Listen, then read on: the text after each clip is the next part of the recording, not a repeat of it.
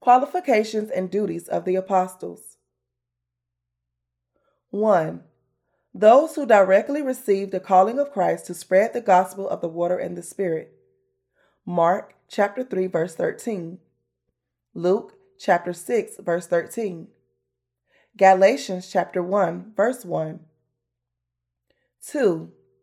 Those who lived with Christ and witnessed his works on earth. The disciples of Jesus Christ were witnesses to the fulfillment of the righteousness of God through Christ's life. Acts chapter 1 verses 21 through 22. 1 Corinthians chapter 9 verse 1. 3.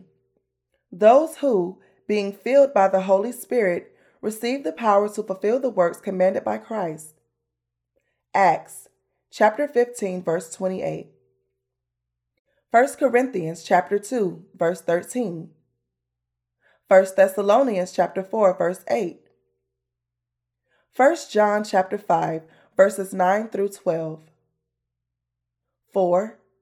Those who were given the power to perform miracles to bear witness to the gospel of the water and the Spirit on this earth.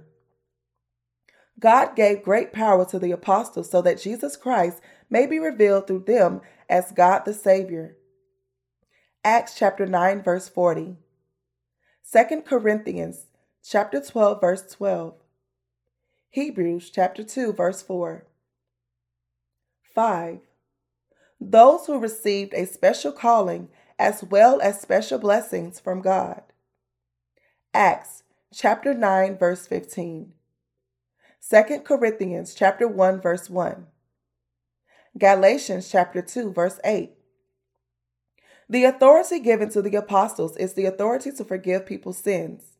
And like this, ignoring those who have this authority will lead to one's destruction.